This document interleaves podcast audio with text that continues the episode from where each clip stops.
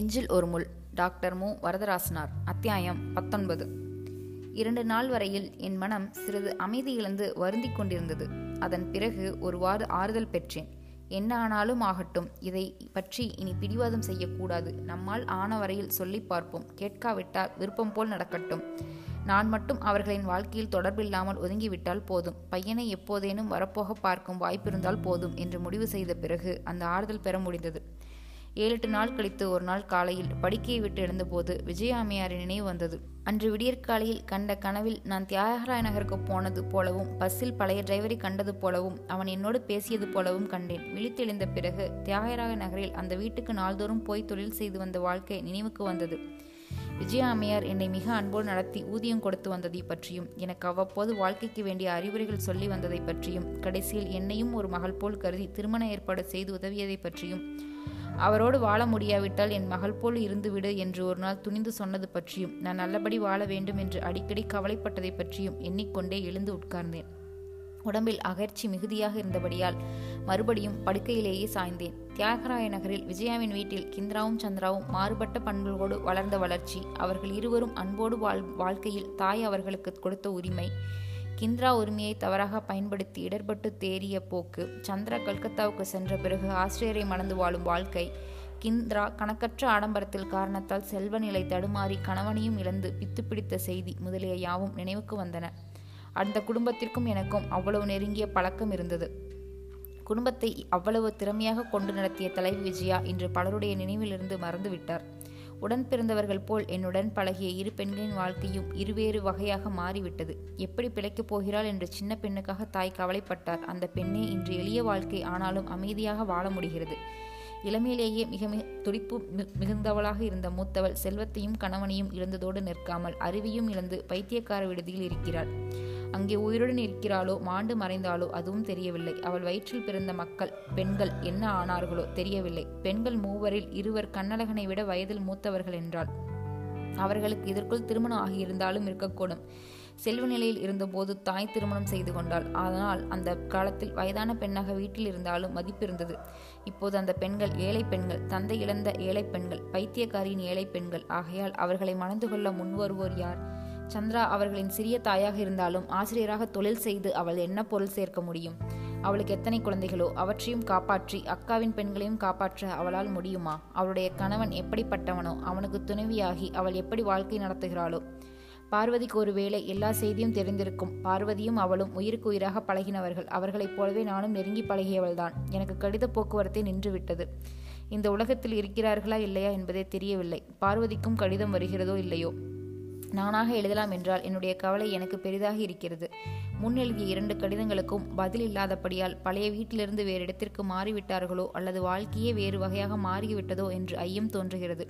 எவ்வளவு நெருங்கி பழகியிருந்தும் இன்று ஒரு செய்தியும் தெரியவில்லை. உண்மையான நட்புக்கு இடம் முதலான வேறுபாடுகள் ஒன்றும் ஊறு செய்ய முடியாது என்று சொல்கிறார்கள். ஆனால் என் அனுபவம் அதற்கு மாறாக இருக்கிறது. என் உள்ளத்தில் அவர்களை பற்றி உண்மையான அன்பு இருக்கிறது. சந்திராவும் உண்மையாகவே என்னிடம் அன்பு உள்ளவள் கல்கத்தாவில் அவள் மனம்.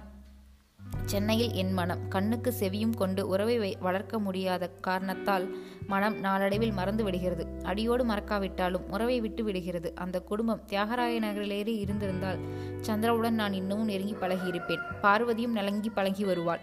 என் குடும்ப கவலைக்கு சந்திராவின் அறிவுரை மருந்தாக பயன்பட்டிருக்கும். ஆனால் கண்ணு கெட்டாத ஒருத்தி மெல்ல மெல்ல கருணு கருத்திற்கும் எட்டாதவளானாள். இவ்வாறு எண்ணிக்கொண்டே இருந்தபோது மணி ஆறடித்தது. எழுந்து தோட்டத்துக்கு சென்று செடிகளின் வளர்ச்சியை கவனித்தேன். இரண்டு பவளமல்லி பூக்கள் கீழே உதிர்ந்திருந்தன. இரண்டையும் மெல்ல எடுத்து கையில் வைத்துக் கொண்டேன். அவற்றின் அழகும் நிறமும் போற்றினேன். முகர்ந்தேன். வேறு எந்த பூவிற்கும் இல்லாத தனி மனம் இருப்பதாக உணர்ந்து மகிழ்ந்தேன்.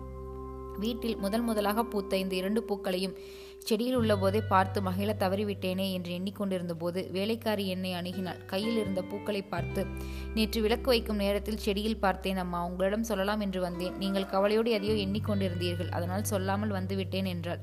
நேற்று பகல் தோட்டத்துக்கு வந்தபோது நான் பார்க்கவில்லையே. பகலில் ஒன்றும் தெரியாது அம்மா. பொழுது போக போக காம்பில் நிறம் வரும். விளக்கு வைத்த பிறகு மலர்ந்துவிடும். நள்ளிரவில் கீழே உதிர்ந்துவிடும். உனக்கு எப்படி தெரியும்? நான் சின்ன பெண்ணாக இருந்தபோது எங்கள் அத்தை வீட்டுக்கு அடிக்கடி போவேன். அங்கே பக்கத்தில் ஒரு கோயில் இருக்கிறது. அந்த கோவிலில் பவளமல்லி மரம் இருக்கிறது. அப்போது அடிக்கடி பார்த்திருக்கிறேன். காலையில் தூங்கி எழுந்ததும் நானும் என் அத்தையின் பெண்களும் போய் நான் முன்னே நீ முன்னே என்று உதிர்ந்த பூக்களை பொறுக்குவோம். சொல்லிவிட்டு அவள் நகர்ந்தாள். நான் அந்த செடியின் முனைகளை உற்று நோக்கினேன். அரும்புகள் ஐந்து தெரிந்தன. இன்று இரவு இவைகள் மலர்ந்து காட்சியளிக்கும் போது வந்து பார்க்க வேண்டும் என்று எண்ணினேன். கையில் இருந்த மலர்களை மறுபடியும் பார்த்து அவற்றின் மென்மையான அழகையும் வடிவையும் நிறத்தையும் போற்றினேன். இந்த செடி எந்த தாயினிடமிருந்து பிறந்தது? இதை விதையாக இருந்தபோது நட்டு நீர் வார்த்து கை எதுவோ? பிறகு இங்கே கொண்டு வந்து விற்றவனுக்கும் இதற்கும் என்ன உறவோ? யார் யாரையோ விட்டு பிரிந்து வந்து இங்கே வளர்கிறது. உன் உதவியை பெறுகிறது. மகிழ்ச்சியாக செழித்து வளர்கிறது. மலர்ந்து மனம் கமிழ்கிறது. நான் பிரிந்து போய் இன்னொருவர் வந்து நீர் ஊற்றி வளர்த்தாலும் இவ்வாறே மகிழ்ச்சியோடு மலரும். எல்லா மனிதரும் எல்லா இடமும் இதற்கு ஒரே வகைதான். யாதும் ஊரே யாவரும் கேளீர் என்று மனிதர் பாரா படிக்கிறார்கள் பாராட்டுகிறார்கள். ஆனால் வாழ்க்கையில் அந்த கொள்கையை போற்றுவதில்லை. மரம் செடி கொடிகள் தான் போற்றுகின்றன. அவைகள்தான் எந்த ஊரிலும் வாழ்கின்றன யாரையும் உறவாக கொள்கின்றன. இவ்வாறு எண்ணிக்கொண்டே அந்த இரண்டு மலர்களையும் கொண்டு வந்து கூடத்து மேஜை மேல் வைத்தேன். இதற்கு முன் எத்தனையோ அழகான மலர்களை கூடை கூடையாக பார்த்திருக்கிறேன். முகர்ந்திருக்கிறேன். ஆனால் நான் சில வாரங்களாக நீரூற்றி வளர்த்த காரணத்தால் பவளமல்லி செடியின் பூக்கள் இரண்டு என் வாழ்க்கையில் பெற்ற புதிய செல்வம் போல் தோன்றின. மகன் கண்ணழகனை பெற்று வளர்த்த தொடங்கிய நாள்களில் மனம் புதிய இன்பம் அடைந்து பூரித்தேன். அந்த நாள்களை நினைத்து கொண்டேன். உலகத்தில் எத்தனையோ குழந்தைகளை பார்த்திருக்கிறேன். எத்தனையோ குழந்தைகளின் வளர்ச்சியை கண்டிருக்கிறேன். ஆனால் என் உடம்பின் உட தொடர்புடைய குழந்தையாய் என் கைகளின் அணைப்புக்கு உரிய குழந்தையாய் கண்ணழகனை பாராட்டி வளர்த்த போதுதான் முதல் முதலாக தனி இன்பம் கண்டேன். அதற்கு முன் எந்த குழந்தையும் எவ்வளவு அழகாக குழந்தையும் எனக்கு இவ்வளவு இன்பம் அளித்ததில்லை. படத்தில் குழந்தையின் அழகை பார்ப்பது போல்தான் மற்ற குழந்தைகளின் ஆடலையும் அழகையும் கண்டு போற்றி வந்தேன்.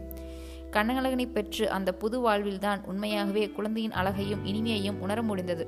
இதற்கு முன் நான் விலை கொடுத்து வாங்கிய மலர்களுக்கு கணக்கில்லை. அவற்றின் அழகுக்கும் மனதுக்கும் குறைவில்லை. ஆனாலும் என் உடல் உழைப்பை பெற்று என் உள்ளத்தின் அன்பையும் பெற்று வளர்ந்த இந்த தோட்டத்து பவளமல்லியின் இரண்டு சின்ன மலர்கள் அளித்த இன்பம் இதற்கு முன் பெறாத புதிய இன்பமாக இருந்தது.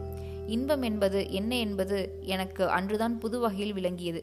நாமாக விரும்பி அன்பு கொண்டு இந்த உலகத்திற்கு நம் இன்ப உள்ளத்திற்கு இன்பம் பாய்கிறது. இந்த செடிக்கு என் உடலின் உழைப்பையும் உள்ளத்தின் அன்பையும் தந்தேன். அதனால்தான் என் உள்ளம் மகிழ்ந்ததக்க இன்பம் அங்கே மறைந்து கிடந்தது. மலர்களை கண்டதும் அந்த இன்பமும் மலர்ந்தது. ஆனால் பையன் கண்ணழகனிடம் என் மனம் அன்பாய் உருகுகிறது. அவனுக்காக என் உடல் பொருள் ஆவி எல்லாவற்றையும் கொடுத்திட காத்துள்ளேன். இவ்வாறு இருந்தும் அவனால் என் மனதின் கவலையே வளர்கிறது. அமைதியான வாழ்வுக்கு இடையூறே வளர்கிறது. நாம் வளர்த்த செடி அளிக்கும் அமைதியும் மகிழ்ச்சியும் வளர்த்த மகன் அளிப்பதில்லையே என எண்ணி காரணம் அறியாமல் திகைத்தேன். சிறிது நேரத்தில் காரணமும் விளங்கியது.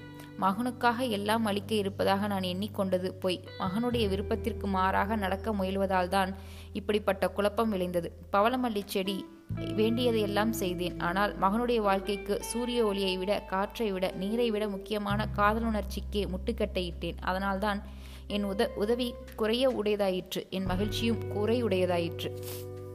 மாடிப்படியின் அருகே இருந்த கம்பத்திற்கு நேரே கட்டெரும்பு சாரி ஒன்று சென்றது. அதை உற்று பார்த்தபடி இருந்தேன். எறும்பு சாறை சென்று மறைந்தது. பார்வை மட்டும் அதே இடத்தில் இருந்தது. அந்த கம்பத்தின் அருகே எந்நேரமும் இருந்து என்னை அன்போடு நோக்கி வந்த ஒரு அருமை உயிரின் மேல் என் நினைவு எப்படியோ சென்றது. குடும்பத்தில் என்னிடம் அன்பு செலுத்துவோர் ஒருவரும் இல்லாத காலம் அது. அந்த காலத்தில் அந்த கம்பத்தின் அருகே படுத்தபடி எந்நேரமும் என்னை பார்த்தபடி வால் குலைத்து அன்பு செலுத்தி வந்தது அந்த அருமை நாய். மறுபடியும் இந்த குடும்பத்தில் யாரும் உள்ளம் கலந்து அன்பு செலுத்தாத காலம் வந்துவிட்டது. அன்பின் வடிவாக இருந்த மகனுடைய மனமும் மாறிவிட்டது. மகன் வீட்டில் இல்லாத போதும் கற்பனை செய்தாவது அவனுடைய அன்பை உணர்ந்து மகிழ்ந்து வந்தேன். இப்போது கற்பனை செய்தாலும் அன்பான பார்வையும் பேச்சும் பெற முடியவில்லை. வீடு மறுபடியும் பாலை போல் தோன்றியது. அதனால்தான் என் மனம் அந்த கம்பத்தின் அருகே இருந்த வாழ்நாளை கழித்த நாயை நினைத்தது. அந்த நாயின் அன்பு அந்த காலத்தில் என் மனதின் துன்பத்திற்கு நல்ல மாற்றாக இருந்தது. அப்படிப்பட்ட நாய் இறந்தபோது நானும் அவரும் கண்ணீர் விட்டு கலங்கினோம். அந்த துயரத்தை ஆற்றுவதற்கு வேறு நாய் வளர்க்க வேண்டும் என்று வீட்டுக்கு வந்தவர்கள் பலர் சொல்லிவிட்டு சென்றார்கள். ஆனால் அவர் கேட்கவில்லை. வளர்த்து பறிகொடுத்து விட்டு இப்படி துயரத்திற்கு ஆளாவதை விட வளர்க்காமலே இருக்கலாம் என்று அவர் மறுத்துவிட்டார். என் மனம் மட்டும் புதிய நாய் ஒன்று வளர்க்க வேண்டும் என்று விரும்பியது. பையனும் விரும்பினான். அவர் இணங்கவில்லை. இப்போது மறுபடியும் அந்த எண்ணம் தலையெடுத்தது. பிறந்து விட்டோம் பிறக்காமல் இருத்தல் நன்மையின் இல்லை. வாழ வேண்டும். வாழாமல் மடியலாம் என்றால் மனம் இல்லை அடுத்த நிலை என்ன என்று தெரியாத போது ஏன் சாக முயல வேண்டும்? காலை எங்கே வைப்போம் என்று அறியாத போது யாரேனும் இங்கிருந்து தாண்டி குதிக்க முயல் முனைவார்களா? மரணம் வரும்போது வரும். அதுவரையில் வாழ்ந்தே தீர வேண்டும். வாழும் நாட்களில் ஏன் கவலையை குறைத்து கொள்ளாகாது ஒரு நாய் மூளையில் கட்டுண்டு கிடந்தாலும் அதனுடைய அன்பான பார்வையும் வாளின் குலைவான அசைவும் நம் மனக்கவலையை மாற்றும் என்றால் அதை வாங்கி வளர்ப்பது ஒரு கடமை அல்லவா? வேலையாட்களும் சமையல்காரியும் இருந்தும் மனம் ஒரு நாய் வாங்கி வளர்க்க வேண்டும் என்று நாடியது. வேலையாட்கள் என்னிடம் அன்பு செலுத்துகிறார்கள். ஆனால் அவர்களின் அன்பு உள்ளம் திறந்த அன்பு அல்ல உள்ளத்து உணர்ச்சியை அடக்கி மறைத்து காட்டும் அரைகுறை அன்பு அது பணிந்து நடப்பதற்காக அவர்கள் அவ்வாறு செய்கிறார்கள். அந்த அன்பில் போலியும் பொய்யும் இருக்கின்றன. அதனால் அந்த அன்பு மகிழ்ச்சி அளிக்கவில்லை. நான் அவர்களிடம் செலுத்தும் அன்பு முழு அன்பு அல்ல. அவர்கள் பணிவாக நடக்குமாறு செய்ய வேண்டும் என்ற காரணத்தால் அளவாக அன்பு செலுத்துகிறேன். அந்த அன்பாலும் என் மனம் வளரவில்லை. நாயினம் நான் செலுத்திய அன்பில் போலித்தன்மையும் இல்லை நடுப்பும் இல்லை. உண்மையான அன்பு செலுத்தினேன். அந்த நாயின் அன்பும் உண்மையானது. அதற்கு ஒரு உள்ளம் இருந்தால் அந்த உள்ளம் திறந்த அன்பு அது என்று சொல்லலாம். அதனால்தான் வேலையாட்களாகிய மனிதரிடம் பெற முடியாத தூய அன்பை அந்த நாயிடம் பெற முடிந்தது. ஒரு காலத்தில் என்னிடம் பெற முடியாத தூய அன்பை என் கணவர் அந்த நாயிடம் பெற்று வந்தார். அதனால்தான் அவருடைய மனம் அந்த நாயின் வளர்ப்பில் அவ்வளவு ஈடுபட்டிருந்தது. கண்ணழகன் குழந்தையாக இருந்த காலத்தில் என் மார்பில் பால் குடித்து கொண்டே அவன் குழந்தை சிரிப்புடன் என் முகத்தை பார்ப்பது உண்டு. அந்த பார்வையால் என் உள்ளம் பூரிக்கும். நானும் என்னை அறியாமல் சிரிப்பேன். கண்ணே மணியே என்று கொஞ்சுவேன். கன்னத்தை தொட்டு முத்தமிடுவேன். கட்டி அணைத்து உச்சியை முகர்ந்து கழிப்பேன். அப்போது அவன் பார்வையில் இருந்த அன்பிலும் குறையில்லை. அவனிடம் நான் செலுத்திய அன்பிலும் குறையில்லை. ஆனால் அதே கண்ணழகன் இப்போதும் அன்பு செலுத்துகிறான். அது தபால்காரன் என்னிடம் செலுத்தும் அன்பு போல் உள்ளது. கடமை உணர்ச்சியால் நடிக்கும் நடிப்பையே அதில் காண்கிறேன். அவனுடைய அன்பில் குறை ஏற்பட்டு விட்டது. மனது மனம் வளர்ச்சியுடையது என்று அறிஞர்கள் பாராட்டுகிறார்கள். ஏனோ இந்த வளர்ச்சி.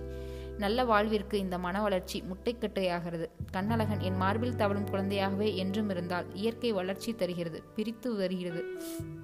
நாய் முதலிய விலங்குகளில் மனம் வளர்ச்சியற்று இருப்பதால் அவை என்றும் ஆறுதல் அளிக்கின்றன. மகிழ்ச்சி தருகின்றன. செடி கொடிகள் தரும் ஆறுதலும் மகிழ்ச்சியும் அப்படிப்பட்டவைதான். மனிதரை படைத்த இயற்கை செடிகொடிகளையும் மற்ற உயிரிகளையும் அழிக்காமல் விட்டு வைத்தது பெரிய நன்மைதான். இப்போது எனக்கு ஒரு உண்மை விளங்கியது அம்மாவும் அப்பாவும் கிழவர்கள். அவர்களின் ஒருவர் என்னோடு இருக்கலாம். அம்மா தன் பேரனுக்கு உதவியாக சென்னையில் இருந்தாலும் அப்பா ஒருவராவது என்னோட துணையாக இருக்கலாம்.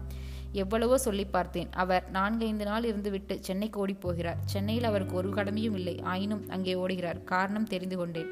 நான் குழந்தையாக இருந்தால் அல்லது சின்ன பெண்ணாக இருந்தால் அவர் அப்படி விட்டு போக மாட்டார். நான் வளர்ந்து விட்டேன். நான் சிறுமியாக இருந்தபோது செலுத்திய தூய அன்பை இப்போது அவரிடம் செலுத்த முடியுமா? முடியாது. என் அன்பில் மதிப்பு மரியாதை பணிவு நன்றி உணர்ச்சி எல்லாம் இருக்கலாம். ஆனால் அது அந்த பழைய அன்பு அல்ல. என் மனம் வளர்ந்து எங்கெங்கோ சென்று மாறிவிட்டது. இப்போது மகள் என்ற கடமையுணர்ச்சியோடு அன்பு செலுத்துவதால் அந்த அன்பு அவருக்கு போதவில்லை. கிழவியாக இருந்தும் தம்முடைய மனைவி அவரிடம் செலுத்தும் அன்பையே நாடி ஓடுகிறார். தொண்டு கிழவராக பிறகும் கணவனும் மனைவியும் செலுத்தும் அன்பில் மட்டும் அந்த கரவற்ற உள்ளம் கலந்த தூய்மை இருக்கும் போல் தெரிகிறது. எனக்கோ வாழ்வில் தொடக்கத்திலும் அப்படிப்பட்ட அன்பு வாய்க்கவில்லை வாழ்வின் முடிவிலும் வாய்க்கவில்லை. என் தாயின் வாழ்வு யான் அறிந்த வரையில் முழுவதும் அன்பின் பகலாக விளங்கி வருகிறது. எழுத்தறிவு இல்லாத அவள் பெற்ற பேறு பட்டம் பெற்ற எனக்கில்லை. என் வாழ்வில் ஒளி நண்பகலின் ஒளி மட்டும் விளங்கியது. கதிரவன் எழும்போது மேகங்கள் மறைந்தன. கதிரவன் சாயும் போது மேகங்கள் மறைந்தன. கதிரவனே மறைந்து விட்டான். இந்த எண்ணங்களின் முடிவில் கண்ணீர் கலங்கி உட்கார்ந்திருந்தேன். பக்கத்து வீட்டு வேலைக்காரி வரக்கண்டேன். கண்ணை துடைத்து கொண்டு என்ன வேண்டும்? என்றேன். ஒன்றும் வேண்டாம் அம்மா. இந்த கடிதத்தை படித்துச் சொல்லுங்கள் அம்மா என்று மடியிலிருந்து ஒரு கடிதம் எடுத்து நீட்டினாள். அதற்குள் சின்ன பையன் ஒருவன் ஓடி வந்து அம்மா அம்மா நானும் அக்காவோடு போகிறேன் என்றான். போ தொலைந்து போ என்று அவனை அனுப்பிவிட்டு என்னை பார்த்து படித்துச் சொல்லுங்கள் அம்மா என்றான். அன்புள்ள மாமி அவர்களுக்கு என்று கடிதம் தொடங்கி இருந்தது யார் எழுதியது என்று சொல்லிக்கொண்டே கடைசி எழுத்துக்களை பார்த்தேன். மருமகன்தான் என்றால் தொடர்ந்து படித்தேன். அவளுடைய மருகளுக்கு பெண் குழந்தை பிறந்ததாக செய்தி இருந்தது. படித்து முடித்ததும் என்ன பாவம் பண்ணினாலோ மூன்றும் பெண்ணாகவே பிறந்துவிட்டன என்றாவது. மூன்றாவது குழந்தையா? ஆமாம். பெண்ணாக இருந்தால் என்ன? இந்த காலத்தில் நல்ல இடம் பார்த்து கட்டி கொடுக்கிற வரைக்கும் கவலை. அதன் பின் ஒவ்வொரு குழந்தை பெறும்போதும் கவலை. இரண்டு மாதமாக எனக்கு இவளை பற்றியே கவலை இருந்தது. பிள்ளைத்தாச்சி நல்லபடி பெற்று உடம்பு தேர வேண்டும். என்று எவ்வளவோ கவலைப்பட்டேன். முதல் இரண்டு குழந்தைக்கும் எங்கள் வீட்டிலேயே வைத்து பார்த்து கொண்டேன். மூன்றாவது குழந்தை தாய் வீட்டில் பிறக்கக்கூடாது என்று சொல்கிறார்கள். அதனால் அங்கேயே விட்டு வைத்தேன். கவலையாக இருந்தது. இரவெல்லாம் பகலெல்லாம் கவலையாக இருந்தேன். கடிதம் வந்து தெரிந்து கொண்ட பிறகுதான் கவலை விட்டது. போய் பார்த்து வர வேண்டும். உனக்கு என்ன எத்தனை பிள்ளைகள்? அவள் பெரிய பெண் அவளுக்கு பிள்ளைகள் மூன்று பேர். ஐந்தாவது ஆறாவது பெண்கள் கைக்குழந்தைக்கு ஒரு பையன் இருக்கிறான் என்றாள். நான் போய் வருகிறேன் அம்மா. கொஞ்சம் அவசர வேலை இருக்கிறது என்று நகர்ந்தாள். பொருள் இல்லாத குடும்பம். பிறர் வீட்டில் வேலை செய்து வயிறு வளர்க்க வேண்டிய குடும்பம். ஆனாலும் பிள்ளைகளுக்கு குறைவில்லை. புதிய புதிய குழந்தைகளின் முகங்களைக் கண்டு புதிய புதிய உயிர்களிடம் அன்பை எதிர்பார்க்க முடிகிறது. இப்படிப்பட்டவர்கள்தான் நாயையும் தேட வேண்டியதில்லை. பூனையையும் தேட வேண்டியதில்லை. இவர்களுக்கு ரோஜாப்பூ செடியின் புதிய அரும்பும் வேண்டாம் பவளமல்லியின் உதிர்ந்த மலர்களும் வேண்டாம். இந்த உலகில் இவர்களைப் போல் பொருள் இல்லாமல் வாழ்ந்தாலும் வாழலாம். அன்பு செலுத்தும் உயிர் வாழ இல்லாமல் வாழக்கூடாது என்று வருந்தினேன். அன்று பகல் உணவுக்கு பிறகு வழக்கம் போல் படுத்தேன். ஆனால் உறக்கம் வரவில்லை. கட்டிலில் புரண்டு எதையதையோ சிந்தனை செய்து கொண்டிருந்தேன். திடீரென்று காலையில் வந்தது போலவே விஜய அம்மையாரின் நினைவு வந்தது. அந்த அம்மையார் இருந்திருந்தால் பேரன் பேர்த்திகளாகிய குழந்தைகளின் அன்பை பெற்று மகிழ்ச்சியோடு வாழலாம். ஆனால் பொருள் பற்றிய கவலைக்கு இரையாகி உள்ளமுடைந்து மறைந்தார். வாழ்ந்த காலத்தில் வாழ்நாளின் பிற்பகுதி என் வாழ்வு போல் முகில் மறைந்த பகலாக இருந்தாலும் வயிற்றில் பிறந்த பெண்கள் இருவருடைய அன்பும் அவருக்கு வாய்த்திருந்தது. அந்த பெண்களின் மூத்தவள் யார் யாரிடமோ அன்பு செலுத்திய போதிலும் தாயிடம் பழைய அன்பு குன்றாமல் பழகி வந்தாள். மகன் செலுத்தும் அன்பு மாறுகிறது. மகள் செலுத்தும் அன்பு மாறுவதில்லையோ? அப்படியானால் என் அன்பின் குறை என்ன? தந்தையார் மட்டும் என் அன்பில் குறை இருப்பதாக உணர்கிறாரோ? இருக்கலாம். இதே கூடத்தில் போன மாதத்தில் தந்தையும் நானும் நாலந்து நாட்களாக மணிக்கணக்காக உட்கார்ந்து பொழுது போக்கினோம் ஆனால் நாங்கள் பேசிய பேச்சோ மிக மிக குறைவு. இருவர் உள்ளமும் தாளிடாமல் இருந்தால்தானே தடையில்லாமல் பேச்சு வர முடியும். ஆனால் அம்மா வந்திருந்தால் இப்படி வாய்மூடி இருந்திருக்க மாட்டோம். அம்மாவும் எவ்வளவோ பேசியிருப்பார் நானும் எவ்வளவோ பேசியிருப்பேன். ஊர்க்கதையெல்லாம் பேசியிருப்போம். அவற்றின் வாயிலாக எங்கள் உள்ளங்களை உறவாடி இருக்கும். அம்மாவிடம் நான் பழகும் முறையில் சின்ன பெண்ணாகவே பழகுகிறேன். அப்பாவிடம் மட்டும் அப்படி பழக முடியவில்லை. எனக்கும் ஒரு பெண் இருந்தால் கண்ணழகன் பெண்ணாக பிறந்திருந்தால் எனக்கு எவ்வளவோ ஆறுதலாக இருந்திருக்கும். இவ்வாறு எண்ணி எண்ணி கலங்கி காலம் கழித்தேன். எழுந்து கூடத்திற்கு வந்தேன். வழக்கம் போல் மேஜைக்கு பக்கத்தில் உட்கார்ந்தேன். விஜயாமியார் அறிவும் ஆற்றலும் காலம் இடம் அறிந்து மாறும் திறமையும் பெற்றிருந்தும் வாழ முடியாமல் மறைந்து விட்டாரே என்று எண்ணி வருந்தினேன். ஆனால் தாம் செய்ய வேண்டிய கடமையை செய்துவிட்டு மறைந்தார். இதற்கு மேல் வேறு என்ன செய்ய முடியும்? ஒன்றும் செய்திருக்கலாம். பெரிய மகள் தன் கணவன் விருப்பம் போல் நடந்து எப்படியாவது போகட்டும் என்று தனியே விட்டிருக்கலாம். பொருளாதார சிக்கல் தாம் தலையிடாமல் தத்தளித்திருக்கும். பெற்ற தாய் பார்த்து கொண்டிருக்க முடியுமா? ஆகையால் மகளும் வேண்டியதை செய்தார். உடனிருந்து மகிழ்ச்சியாக வாழ்ந்தார். வாழும் வரையில் பயனுள்ள வாழ்வு வாழ்ந்தார். அதன் எல்லையில் வாடினார் மறைந்தார். இவ்வாறு எண்ணியவாறே மேசை மேல் பார்த்தேன். அங்கே வைத்த இரண்டு பவளமல்லி பூக்களும் வாடி வதங்கி கிடந்தன. மெத்தென்று இதழ்கள் சருகு போல் சுருங்கிவிட்டன. எடுத்து முகர்ந்து பார்த்தேன். மனம் சிறிது இருந்தது. முன்போல் அவ்வளவாக இல்லை. இந்த இரண்டு மலர்கள் சாகப் போகின்றன. சருகாகி அழியப் போகின்றன. ஆனால் இந்த உலகத்திலிருந்து மண்ணையும் நீரையும் காற்றையும் மட்டும் பெற்ற பவளமல்லி செடி அந்த மண்ணையே மனமாக்கி உலகத்திற்கு தந்துவிட்டு போகிறது. வாடிச்சாவதற்கு முன்னும் சாகும் தருவாயிலும் மனதை தந்து கொண்டே இருக்கிறது. என்ன பயனுள்ள வாழ்வு? இப்படி பிறர்க்காக பயன்பட்டு சாகிறவர் மனிதரில் யாரோ ஒருவர்தான். ஆனால் மலர்கள் எல்லாம் மரம் செடி கொடிகள் எல்லாம் இப்படித்தான் சாகின்றன. மறுபடியும் விஜய அம்மையாரின் எண்ணமே வந்தது. அவருடைய வாழ்வு வாடிய மலராகிவிட்டது சருகாகிவிட்டது. ஆனால் அவர் பிறருக்கு பயன்பட்டு மலர்தான் தம் மகளுக்கா மக்களுக்காக வாழ்ந்தார். மற்றவர்களுக்கு உதவினார். கிந்திராவின் வாழ்வுதான் காளான் போன்ற வாழ்வாக முடிந்தது என்று எண்ணினேன். எண்ணங்கள் எங்கெங்கோ சென்று சுழன்று பிறகு என்னிடமே திரும்பி வந்தன. நீ என்ன செய்தாய்? யாருக்கு பயன்பட்டாய்? வேறு என்று என் மனம் கேட்டது.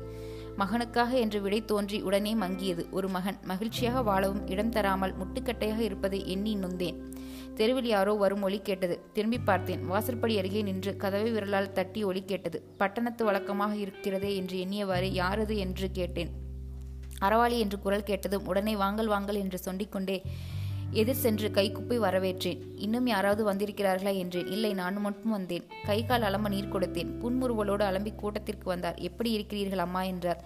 விடை சொன்ன பின் பார்வதியை பற்றி பொதுவாக கேட்டேன். பொதுவாக சொன்னார். அதன் பின் தண்ணீர் வேண்டும் என்றார். நான் சமையலறைக்கு சென்றேன். அங்கே சமையல்கார் இல்லை. ஒரு கோழியில் மோர் வார்த்து மற்றொரு கோழியில் தண்ணீர் மோண்டு இரண்டும் எடுத்துச் சென்று எதிரே வைத்தேன். பழம் எடுத்து வர திரும்பினேன். வாங்க அம்மா இன்னும் ஒன்றும் வேண்டியதில்லை மோர் போதும் என்றார். இருக்கட்டும் என்று சொல்லி உள்ளே சென்று வாழைப்பழங்களும் உலர்ந்த திராட்சைகளும் கொண்டு வந்து வைத்தேன். பையன் வந்து போனானாமே என்றார். ஆமாம் என்றேன். திராட்சையில் மட்டும் சிலவற்றை எடுத்து தின்றபடியே எப்படி இருக்கிறான் என்றான். அது உங்களுக்குத்தான் தெரியும். ஒருவாறு தேடி இருக்கிறான். ஆனாலும் சாம்பல் பூத்த நெருப்பு போல்தான் உள்ளே கவலை இருக்கிறது. மேலே மட்டும் ஆறி இருக்கிறது. நான் தலை குனிந்தபடியே கேட்டுக்கொண்டிருந்தேன் உங்களுக்கு இதை பற்றி பேசினாலேயே கவலை ஏற்படும். ஆனால் பேசாமல் தள்ளி வைப்பதால் பயன் இல்லை. எத்தனை நாள் தள்ளி வைக்க முடியும்? ஒரு வாரம் இரண்டு வாரம் ஒரு மாதம் இரண்டு மாதம் தள்ளி வைக்கலாம். அதுவே துன்பத்தை வளர்ப்பது போலத்தான். உங்கள் பையன் அறிவுள்ளவன் உண்மைகளை உணர்ந்தவன். ஆனாலும் இளவயதல்லவா? படகு எவ்வளவு செம்மையாக அமைந்திருந்தாலும் கடலின் அலைகள் அசைத்து ஆட்டித்தானே தீரும்.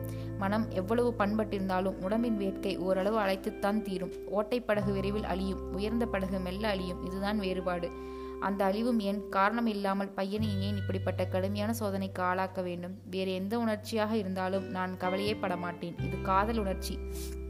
இதனுடைய தன்மையே வேறு. தடை ஒன்றும் இல்லாத போது குளத்து நீர் போல் இருக்கும். தடை பெருக பெருக கொந்தளிக்கும் கடல் போல் ஆகிவிடும். இதுவரையில் இவ்வளவு பொறுத்ததே பெரிய செயல். அவன் கல்லூரிக்கு அமைதியாக போவதையும் கடமைகளை ஒழுங்காக செய்வதையும் காணும்போது உண்மையாகவே எனக்கு இரக்கம் உண்டாகிறது அவன் தன் உள்ளத்தோடு எவ்வளவு போராட்டம் நடத்துகிறானோ என்று இரக்கம் உண்டாகிறது உடன் வந்து தொல்லை கொடுக்கும் என்று எதிர்பார்த்த குழந்தை அம்மா நீ மட்டும் போய் வா நான் அழாமல் இருப்பேன் என்று சொன்னால் பெற்ற தாயின் மனம் எப்படி இருக்கும்? மேற்போக்காக மகிழ்ச்சி உண்டான போதிலும் உண்மையில் உள்ளம் முருகும் அல்லவா? என்றார். நான் அப்போது ஒன்றும் சொல்லவில்லை. என் நெஞ்சில் ஏதோ துயரம் வந்து அடைக்கத் தொடங்குவது போல் இருந்தது. சமையல்காரி எங்கேயோ போயிருந்து அப்போதுதான் வந்தாள். அவ்வளவோ அளவோடு வேலைக்காரியும் வந்து நின்றாள். அங்கே நிற்க வேண்டாம் என்று கையால் சைகை காட்டி அனுப்பிவிட்டேன். அவர் தொடர்ந்து பேசினார். இது உங்களுக்கு தெரிந்த பகுதி. நான் சொல்ல வேண்டியதே இல்லை. உங்களுக்கு தெரியாத மற்றொரு பகுதியையும் நீங்கள் இறக்கத்தோடு கவனிக்க வேண்டும். அந்த பெண் அன்பரசி துயரத்தின் உருவாக மாறிவிட்டாள். அவள் எப்படி தேரப்போகிறாளோ என்று கவலைப்பட்டேன். சுற்றுப்புறத்தில் உயர்ந்த பண்புதான் அவளை காப்பாற்றியது. ஆனால் அவளுடைய முகத்தில் மலர்ச்சியே இல்லை. வாழ்க்கையை வெறுத்து விட்டுவள் போல் நடக்கிறாள். எங்களுக்காக உயிரை பிடித்து வைத்திருப்ப போல் வாழ்கிறாள். நான் உண்மையாக சொல்கிறேன் அம்மா. அவளைப் போல் எவ்வளவு நல்ல பெண் நான் இதுவரையில் பார்த்ததில்லை. நல்லவர்கள் இருக்கிறார்கள். பார்வதி அள்ளி இப்படி பலர் எனக்கு தெரியும். ஆனாலும் இந்த இளவயதில் இவ்வளவு பண்பாட்டோடு கலகல என்று சொரிந்த என் கண்ணீரை கண்டு பேச்சை குறையாகவே நிறுத்தி அமைதியாக தரையை பார்த்தபடி இருந்தார். பையனை பற்றி பேசிய போது என் துயரத்தை அடக்கிக் கொள்ள முடிந்தது. ஆனால் அந்த பெண்ணின் துயரத்தை பற்றி அவர் நெஞ்சுருகச் சொன்னதை கேட்டதும் என்னால் அடக்கிக் கொண்டிருக்க முடியவில்லை. மனம் கசிந்து கண்ணீர் சொரிந்து அழுது விட்டேன் அவரும் பேசவில்லை நானும் பேசவில்லை. சிறிது நேரம் என் மனத்துன்பத்தை கண்ணீர் வாயிலாக வெளியிட்ட பிறகுதான் நெஞ்சும் வழிபட்டது நானே பேசத் தொடங்கினேன். நெஞ்சிலே ஒரு வகை உறுதி பிறந்தது. நான் இனிமேல் தடுக்கவே மாட்டேன். நான் சொன்னதை மறந்து விடுங்கள் என்னையும் மறந்து விடுங்கள் அவர்களின் வாழ்க்கை உங்கள் கையில். நீங்கள் இனி என்னை எதுவும் கேட்க வேண்டாம். உண்மையாகவே சொல்கிறேன். நான் இனிமேல் எந்த வகையிலும் குறுக்கிட மாட்டேன். இதை சொல்லி முடிக்கும் முன்பே என் உறுதி தளர்ந்து விட்டது. பேசத் தொடங்கிய போது இருந்த நிலைமை முடிவில் மாறி தடுமாற்றமே வந்துவிட்டது. மேலும் பேச முடியாமல் போயிற்று. தரையை பார்த்த நிலையிலேயே அவருடைய முகம் இருந்தது. ஒரு பெருமூச்சு விட்டார். அம்மா உங்களுக்கு உரிமை இருக்கிறது. நீங்கள் தடை செய்யலாம். ஆனால் நிலைமையை உணர்ந்து செய்யுங்கள். நிலைமையை சொல்லிவிட்டேன். அதுதான் என்றார். அந்த பக்கம் வேலைக்காரி வந்த காரணத்தால் பேச்சை நிறுத்தினார் என்பதை உணர்ந்தேன். இனிமேல் எந்த காரணத்தாலும் தடை செய்ய மாட்டேன் என்றேன். நீங்கள் காரணமில்லாமல் தடை செய்திருக்க மாட்டீர்கள். உங்கள் காரணம் பெரிய காரணமாகவும் இருக்கலாம். ஆனால் இவர்களின் நிலைமையும் எண்ணி பாருங்கள் என்று சொல்ல வந்தேன். இன்னொன்றும் சொல்கிறேன். அதை பற்றி நீங்கள் வருத்தப்படக்கூடாது. பொதுவாக பெண்களின் வழக்கமாக ஒன்று பார்த்திருக்கிறேன். ஏதாவது நகை கேட்பார்கள்.